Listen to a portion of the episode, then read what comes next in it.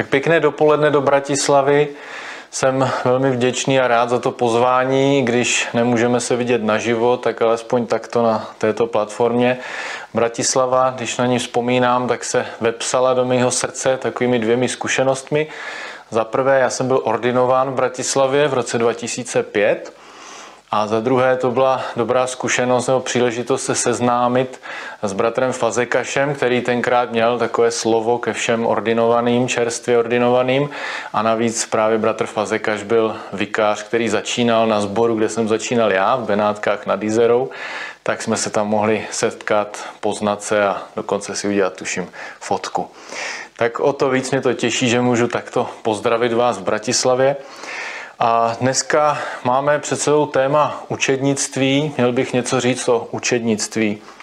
Tedy o tom, jak je možné, že jeden člověk odstartoval tak obrovské hnutí, které mělo dopad na celý svět po celá staletí a tisíciletí.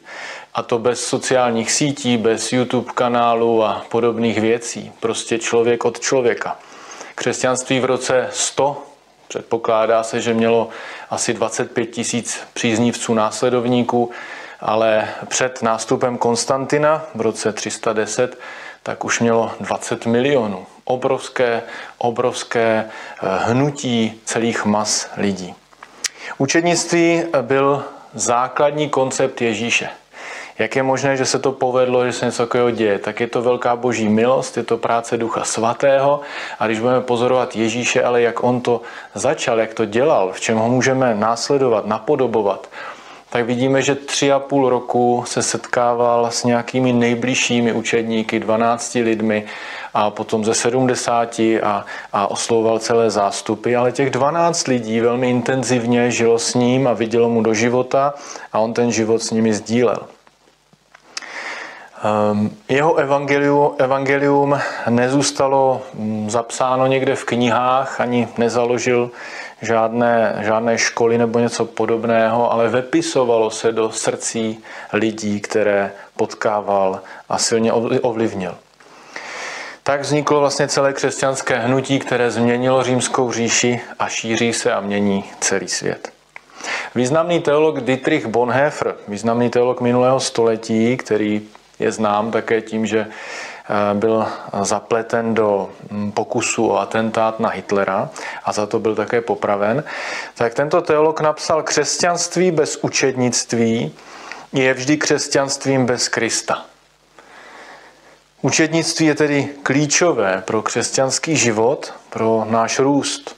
Učednictví může být otázkou přímého vztahu a učení se od Ježíše Krista, určitě ano, ale praxe i ta Ježíšova slova ukazují a učí nás, že potřebujeme i toho druhého člověka, že potřebujeme konkrétní vztah, konkrétního druhého člověka. Protože ten nás zdravě nutí, inspiruje k růstu. Samozřejmě je to vždycky otázka, co po sobě navzájem v takovém vztahu můžeme chtít, je zde nebezpečí manipulace, je zde nebezpečí eh, produkování z nějakých svých vlastních kopií. Nicméně, nicméně je to velkou pomocí v boji s takovou zásadou 6N, to pojmenoval jeden křesťanský psycholog Jeroným Klimeš, a zásada 6N je nikdy nedělám nic, nač nemám náladu tak eh, věřím, že právě i učednictví je dobrým způsobem, jak bojovat s touto zásadou 6N, která je taková poplatná a poměrně eh, dneska mm, v kurzu eh, tak učednictví nám s tím může pomoct. A lidé dneska chtějí a hledají prostor, kde můžou růst. Já jsem před 6 lety začal dělat takovou malou skupinku s dvoumi muži a překvapilo mě, že vlastně i při svém zaměstnání, mm, při poměrně náročném zaměstnání v manažerských pozicích s rodinami, s malými dětmi, s několika dětmi, s několika ještě přicházejícími dětmi potom v budoucnu, jak se pak ukázalo. Přesto si udělali ten čas a chtěli a když jsem se s něma setkala, pozvali na takové skupinky třech lidí, kde budeme na blízko, budeme mluvit o životě, budeme se spolu modlit a číst Bibli, tak řekli, že ano a šli do toho a vlastně jsme se scházeli každý týden. Spíš bych čekal, že mi řeknou, že na to nemají čas. Překvapilo mě, že vlastně Když je to něco bude stát, tak to ale za něco může opravdu potom stát. Ježíšův příklad. Když se podíváme na učednictví a budeme chvíli se zastavíme u toho Ježíšova příkladu, o tom, na tom, u toho, jak on to dělal. Vidíme, že to je hlavní jeho koncept celé služby. Eh, proto jsou apoštolové, proto jsou první křesťané nazýváni učedníky, protože šlo o to být učedníkem. O to Ježíšovi šlo a všichni to věděli. Eh, poslouchejme dobře. Učednictví je základním konceptem, způsobem prostě Ježíšovy služby. Je to to základní. Ježíš nezakládal spolky, nezakládal teologické rabínské školy a v té době byly rabínské školy, mohl založit určitě rabínskou školu, zřejmě by tam měl velmi plno, protože ty obrovské zástupy lidí ho následovali v té době. Nezakládal sociální služby, nevytvářel systémy, nepsal knihy nebo dopisy, nějaké listy, ale prostě žil s 12 lidmi. A když se podíváme na to, co se tam odehrávalo, tak vidíme za prvé, že vytvořil vztahy, kde se lidé můžou ptát, kde vyjádří své nejhlubší obavy, strachy, kde se tříbí skutečné životní priority, kde se sdílel život a kde se vytvořil vlastně prostor být bez masek a sundat masky. Není to tedy prostor jako povídání u pivka někde v hospůdce nebo, nebo takové povídání se sousedem někde na nároží, ale je to místo, kde můžu sundat masky a být takový, jaký jsem a prostě nebo takový, jaký taky nejsem. Prostě nejsem takový či onaký a nebojím se to eh, otevřít a říct. A tento prostor je nutný pro to, abychom se posunuli aby se vyřešily ty nejpodstatnější otázky našeho života. A mnohokrát nám nepomůže chodit eh, na biblické hodiny a, a, a studovat a poslouchat kázání na internetu a, a všechno možné, zdrojů je mnoho. Pokud někdy nevyřešíme něco bolavého, nějakou závislost, nějaké destruktivní naše chování, návyky, tak se nemůžeme posunout víc dopředu. A ten prostor, kde já můžu sundat ty masky a můžu toto říct a řešit, je nesmírně proměňující. I u Ježíše vidíme, mm, že se ptá učedníků, za koho mě pokládáte vy? Co si myslíte o mně? Sundejme ty masky, co si myslíme? Co si, řekněte mi to. Řekněte mi to. Vy jste moji přátelé, jim říká v Janovi 15. Říká jim, kdo pro něho jsou že jaký k ním má vztah. Čili je to vztah opravdu na blízko, vztah, kde se sundávají ty masky. Za druhé, on vytvořil vztahy, kde je taková důvěra, eh, kde je bezpečný prostor, že lidé byli ochotní přijmout kritiku, přijmout zpětnou vazbu, přijmout reflexy.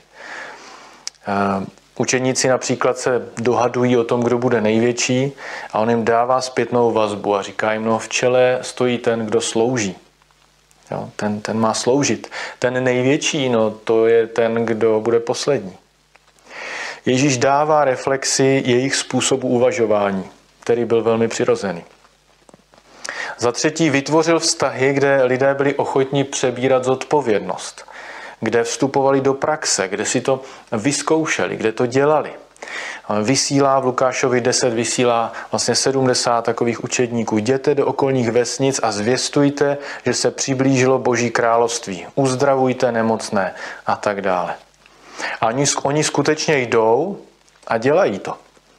Takže vytvořil příležitost, vyslal je do té praxe, aby oni převzali tu zodpovědnost, aby oni nesli to, tu zprávu o Božím království, tu jeho zprávu, s kterou vlastně on přichází. Za čtvrté volal k následování. V Matouši 9.9 čteme, uviděl v celnici sedět člověka jménem Matouš a řekl mu, následuj mě. Matouš vstal a následoval ho. Čili volá k tomu, pojď, pojď, mám nárok na tvůj život. Pojď za mnou, opusť to, co je tvé, na co jsi zvyklý, v čem se cítíš dobře, co je možná jisté a pojď za mnou. Takže vytváří vlastně prostředí určitých nároků, povolání do něčeho. A za páté, Ježíš dělá věci tak, aby lidé začali dělat svým způsobem, svým způsobem to stejné. On to předává, on předává štafetu vlastně těm lidem. V Janovi 5.19 čteme, Ježíš jim řekl, amen, amen, Pravím vám, syn nemůže sám od sebe činit nic, než to, co vidí činit otce. Co činí otec, stejně činí i jeho syn. A jinde v Janovi čteme, kdo věří ve mne, i on bude činit skutky, které já činím, a ještě větší, nebo já jdu k otci. Takže on říká, já vidím na otci toto a tak to dělám. A pak zase říká, to, co vidíte na mě, vlastně dělejte vy. No. I on bude činit skutky, kdo věří ve mě. Ty skutky, které já činím. Takže vidíme tam tu posloupnost, která je jednoznačná. Učenické vztahy u Ježíše Krista mají ten prostor, vytváří se ten prostor, prostor bez masek, prostor reflexe, zpětné vazby našeho života, prostor si to vyzkoušet, vyzkoušet si to s nějakou podporou eh, toho druhého. Za čtvrté je to prostor nároků a povolání. Není to jenom takové poplácávání po zádech a povzbuzování, je to i prostor nároků a povolání. A za páté je to prostor se učit. Učit, abych učil.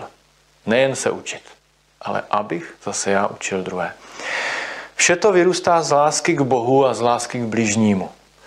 A otázka je, kde máme my takový prostor v našich zborech, v našich životech. Ježíš kázal na veřejnosti, uzdravoval všechny nemocné, dělal mnohé zázraky. Ale základ jeho pobytu tady na zemi pro budoucí církev má název učednictví. Učednictví není naše volba, ale je to naše povolání to největší povolání církve, jak čteme v Matoušovi 28.19, kde čteme jdouce, učedníkujte nebo čiňte učedníky, učedníkujte všecky národy, křtíce je ve jméno Otce i Syna i Ducha Svatého, učíce je zachovávat všechno, co jsem vám přikázal – tak možná, že to tak zní podivně a kostrbatě, ta věta, ale snažil jsem se tím říct přesně ty tvary, které v té řečtině jsou. A my tam vidíme, že vlastně jediné to sloveso v aktivním tvaru je čiňte učedníky. To je to, co tím Ježíš chtěl říct. To ostatně popisuje, jak se to bude dít. No jdouce, křtíce a učíce. Ale v celém tom jde čiňte učedníky. Učednictví, učednické vztahy nejsou naší volbou. Chci, nechci, mám, nemám čas. Ale je to největším posláním církve na téhle zemi. Není to jenom pro 12 apoštolů. To je pro celou církev. Když Ježíš odchází, povolává ty, kteří jsou základem církve a říká jim přesně toto. A proto se tím potřebujeme zabývat, proto to potřebujeme naplňovat jako sbory, jako církev a lámat si s tím hlavu.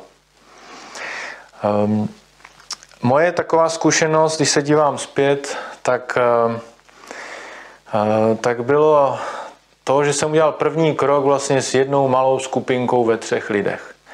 A velmi mě to pomohlo vidět, jaký to má smysl, jaký to má dopad.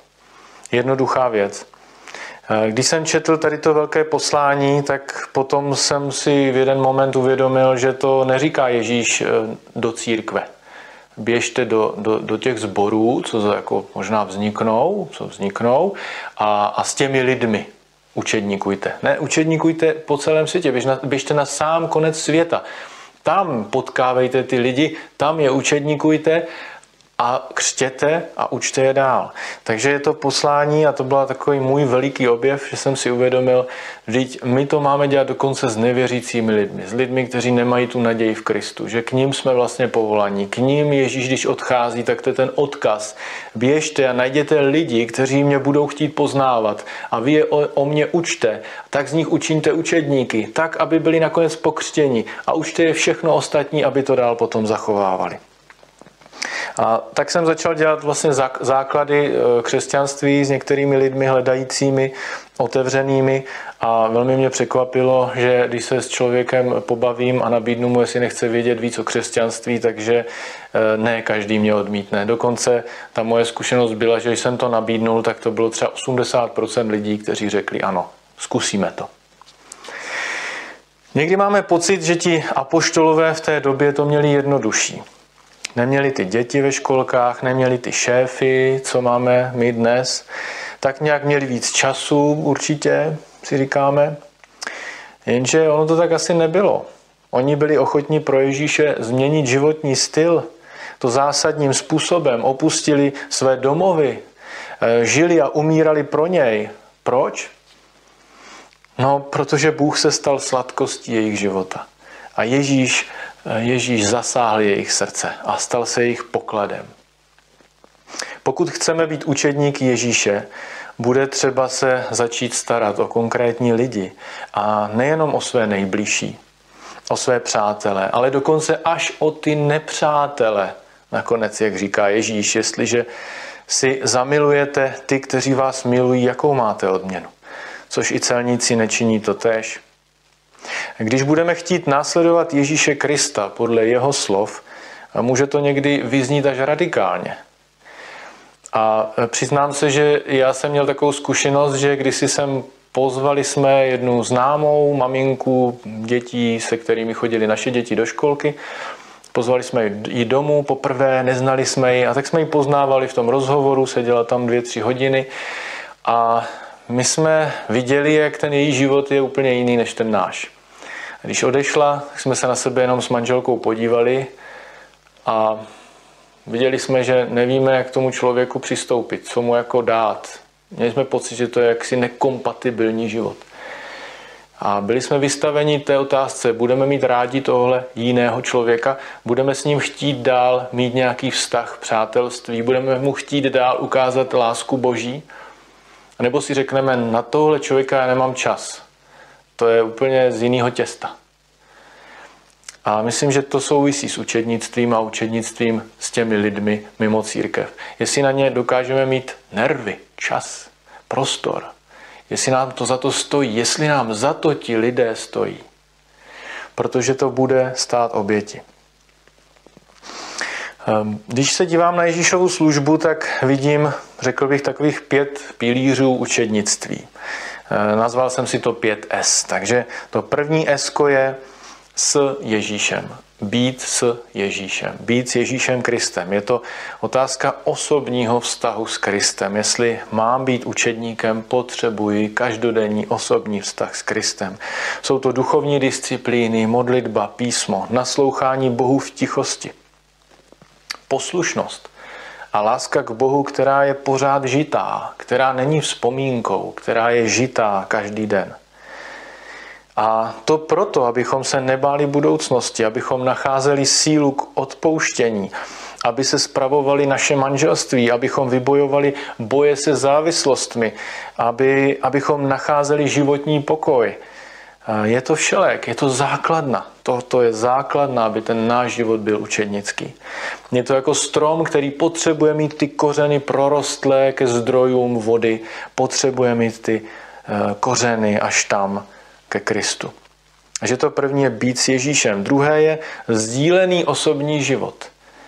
Eh, znamená to osobní život, který já otevírám druhému, může do něj vstoupit, a zase já jsem ochotný vstoupit do jeho života, když mě tam pozve.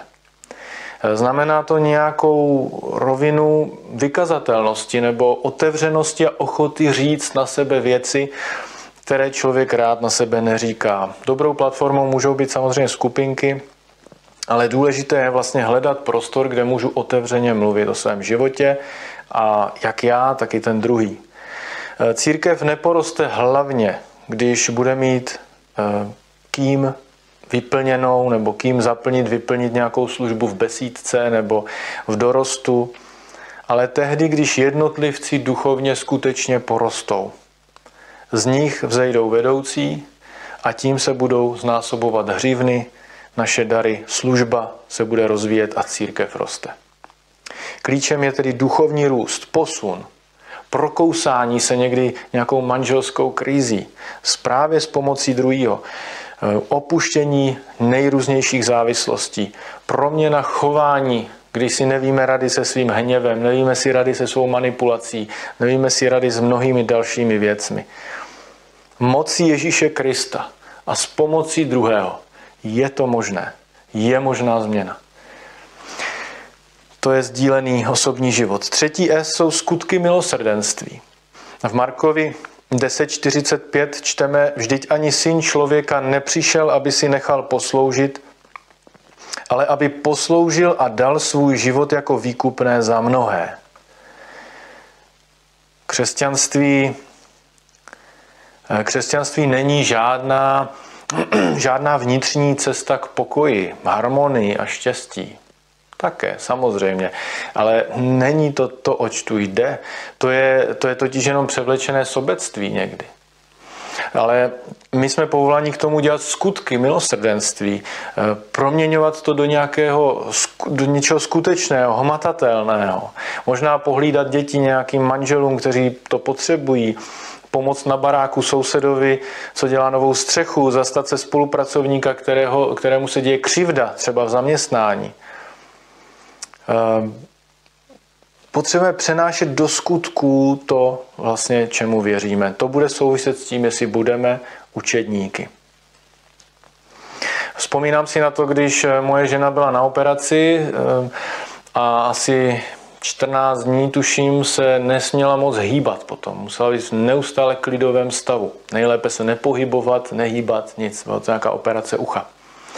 A e, lidi z našeho sboru vařili, vařili jídla a nosili nám jídla. Přinesli kabelu plnou jídla na pro čtyři lidi, pro celou rodinu a ještě mě tam někdy k tomu dali pivo a podobně.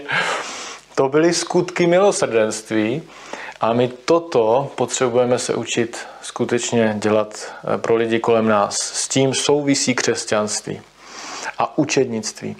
Co čtvrté esko je správcovství, život je, život je dar, život my nevlastníme. My jsme správci božích darů. A učedník se takto učí dívat vlastně na život a na to, co má. Na své finance, na svůj majetek, na nadání, na schopnosti. Ty vlastně jen spravuje, ty nevlastní.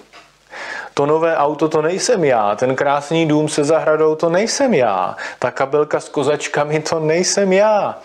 Ten pracovní úspěch nejsem já. Já jsem správce a uživatel božích darů, které mám rozhojňovat a znásobovat. Ano, jsem v tom i já. Ale jsem správce a záleží na tom, jak já je budu spravovat. To jsem já. Já jsem to, jak to spravuji. Ne to, že to dokážu. Odvádí to od píchy, anebo naopak také od pocitu méněcenosti. Otázka je, jak můžu pro Boží království spravovat, využívat své například profesní schopnosti. Jak, jak mám využít majetek pro Boží království, peníze, které mám, to, jaký jsem a co mám. Jak to mám použít? Křesťanství mění zcela úhel pohledu na život a na to, co mám nebo nemám. Učedník Ježíše Krista se vnímá jako správce, správce božích darů. Není majitel. A to páté S je sdílení evangelia, ať činem nebo slovem. Kolika lidem, kdybychom se tak zamysleli, tak kolika lidem jako například zbor vysvětlíme konkrétně a jasně celé evangelium během například jednoho roku. Například během roku 2020, kolikrát jste v Bratislavě, se vám povedlo předat tu zprávu dobrou naději tak, aby byla celá, ucelená, k porozumění a pochopitelná. Jak mohou lidé, a tu stejnou otázku jsem položil u nás ve sboru a kladu si i sám sobě neustále, ehm, jak mohou lidé jinak eh, uvěřit a poznat, když neslyšeli a jak mohou slyšet, když nebude ten, kdo by jim to vysvětlil? Bez sedby není úroda. Náš úkol je zased a na Bohu je, jestli bude úroda. Vychází to ale ze strápenosti pro ztracený svět. Jsme pod dneska obrovským vlivem. Vlivem individualismu, sebestřednosti, touhy naplňovat své potřeby, mít svá práva. Jsme v době, kdy dáme hodně na pocity, jak to cítím, jak to necítím, pro co jsem nastavený, co mi vezme pohodlí. A Ježíš nedbal na nic z toho. Individualismus, sebestřednost, potřeby, pohodlí, práva. Prostě šel a zemřel. Jeho učedník to dělá úplně stejně. Nese evangelium za cenu, kterou by nemusel platit, ale on se rozhodl, že ji zaplatí. On ho nemusí platit, to nikdo ho nenutí. Ale on se rozhodl ji platit, protože ji chce zaplatit, protože žije z toho, co není vidět, žije z Krista a radosti, kterou od něj přijímá. Blížím se k závěru. Učednictví, učednictví je základní koncept Ježíšovy služby. To, co vidíme na jeho službě, je za prvé, že vytvořil prostor pro, pro to být bez masek, odložit masky, prostor nějaké reflexe, zpětné vazby, prostor si ty věci vyzkoušet, udělat je, dělat je, přebírat za ně zodpovědnost. Prostor nároků a povolání do něčeho konkrétního. A v neposlední řadě prostor se učit a zase to proto, abych učil druhé. Jsme povoláni k tomu vést lidi k Bohu, učedníkovat. To je největší poslání nás tady na zemi. Je to to nejdůležitější. Není nejdůležitější prožívat boží blízkost. Není nejdůležitější znalost písma. Není nejdůležitější pouhá sociální práce a dokonce ani není nejdůležitější konat bohoslužby. Nevadí, když nebudou, ale když se neděje učednictví, to vadí. Nakolik všechny ty zmíněné věci jsou dobré a potřebné. Někdy přemýšlíme o tom, jak budovat náš sbor, jak, jak, to, jak to posunout, jak to rozvíjet. A možná si řekneme, no tak zkusíme učednici, no, budeme dělat ty učedníky, budeme vést ty lidi konkrétní. A když je začneme vést, začneme zjišťovat, co jim vlastně máme předávat. Začneme docházet k tomu nejpodstatnějšímu a to je Ježíš Kristus, to je život z Evangelia, že nic víc vlastně nemáme. Zkusme to otočit. Zkusme začít každý u sebe zvláštní pro Krista. Zvláštní pro evangelium. Žít to evangelium každodenním životem. V tom, co žijeme a jsme. To bude přinášet potom uh, vlastně uh, ty učednické vztahy, budu vidět lidi kolem sebe, kteří potřebují pomoc, kterým pro něco, něco pro ně můžu udělat a začnu se jim věnovat a to nakonec budovat církev. To bych přál vám i sobě a přeji nám, ať nám v tom hospodin žehná.